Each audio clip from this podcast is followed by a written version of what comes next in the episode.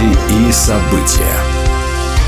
Здравствуйте. С новостями религиозной жизни в студии Екатерина Ватуля. В субботу, 7 октября, Израиль официально объявил состояние войны. Это произошло впервые за 50 лет. Верующих призывают молиться. Утром 7 октября свыше двух тысяч ракет обрушились на израильские города из сектора Газа, а палестинские боевики начали военное вторжение на территорию Израиля. По всей стране звучит воздушная тревога. На улицах слышны перестрелки. Есть убитые и раненые среди мирного населения. Как сообщает Галиль ТВ, один из пострадавших – это мэр Шаархани Геф, Офер Липштейн, выступавший на недавнем празднике Кущей в Международном христианском посольстве Иерусалима. Нападение произошло в конце библейского праздника Суккот, а также через день после 50-й годовщины войны Судного дня 1973 года. Российский союз евангельских христиан-баптистов выступил с обращением на своем сайте и призвал молиться за Израиль, напоминая слова Священного Писания «Просите мира Иерусалиму». Как сказано в обращении, «Да будет мир в Иерусалиме, в Израиле, а также во всех горячих точках нашей планеты». В Минске 6 октября суд начал рассматривать дело, по которому существующая более 30 лет церковь «Новая жизнь» может лишиться своего легального статуса и быть признана незаконной. Если это произойдет, то за продолжение любой ее деятельности участникам может грозить заключение на срок до двух лет.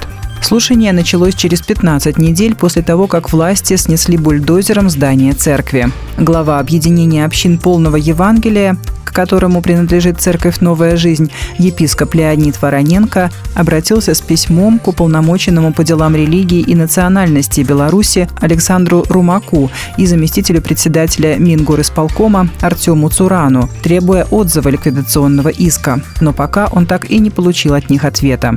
Начальник отдела по делам религии аппарата уполномоченного Андрей Арьяев также отказался обсуждать проблемы церкви «Новая жизнь». «У меня нет информации», — сказал он правозащитникам из организации «Форум-18». Американский общественный и религиозный деятель, основатель Международной христианской миссионерской организации «Молодежь с миссией» Лорен Каннингем скончался в пятницу 6 октября в возрасте 88 лет. У Каннингема остались жена Дарлин, с которой он прожил 60 лет, дети Дэвид, Карен и Джуди и трое внуков. Молодежь с миссией или YWAM основали в 1960 году Лорен и Дарлин Каннингем. Впоследствии она стала одной из крупнейших христианских молодежных организаций в мире поощряя и вдохновляя бесчисленное количество молодых людей участвовать в миссиях и обучая их для этой работы. YWAM работает более чем в 180 странах мира. В организации состоит 18 тысяч человек, поддерживающие работу 1100 отделений. Девиз организации «Молодежь с миссией» – знать Бога и сделать Его имя известным. Всероссийская научная конференция с международным участием, Русское студенческое христианское движение или сокращенно РСХД «Опыт оцерковления жизни», посвященная столетию этого движения, прошла в Москве 4-5 октября. Ее организовали Свято-Филаретовский институт и Дом русского зарубежья имени Александра Солженицына.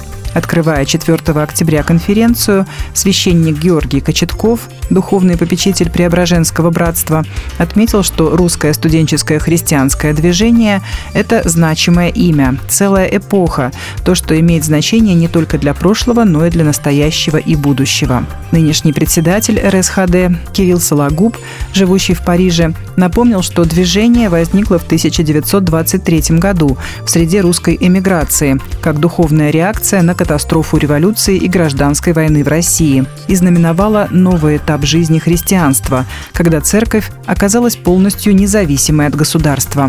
Конференция завершилась круглым столом, на котором прозвучали личные свидетельства о жизни и деятельности РСХД. Выступили его активные участники – руководители детских лагерей, педагоги, регенты и катехизаторы, живущие в Париже. С записью трансляции всех заседаний и дискуссий можно ознакомиться на YouTube-канале Свято-Филаретовского института. Будьте в курсе событий вместе с нами. А на этом пока все. С вами была Екатерина Ватуля.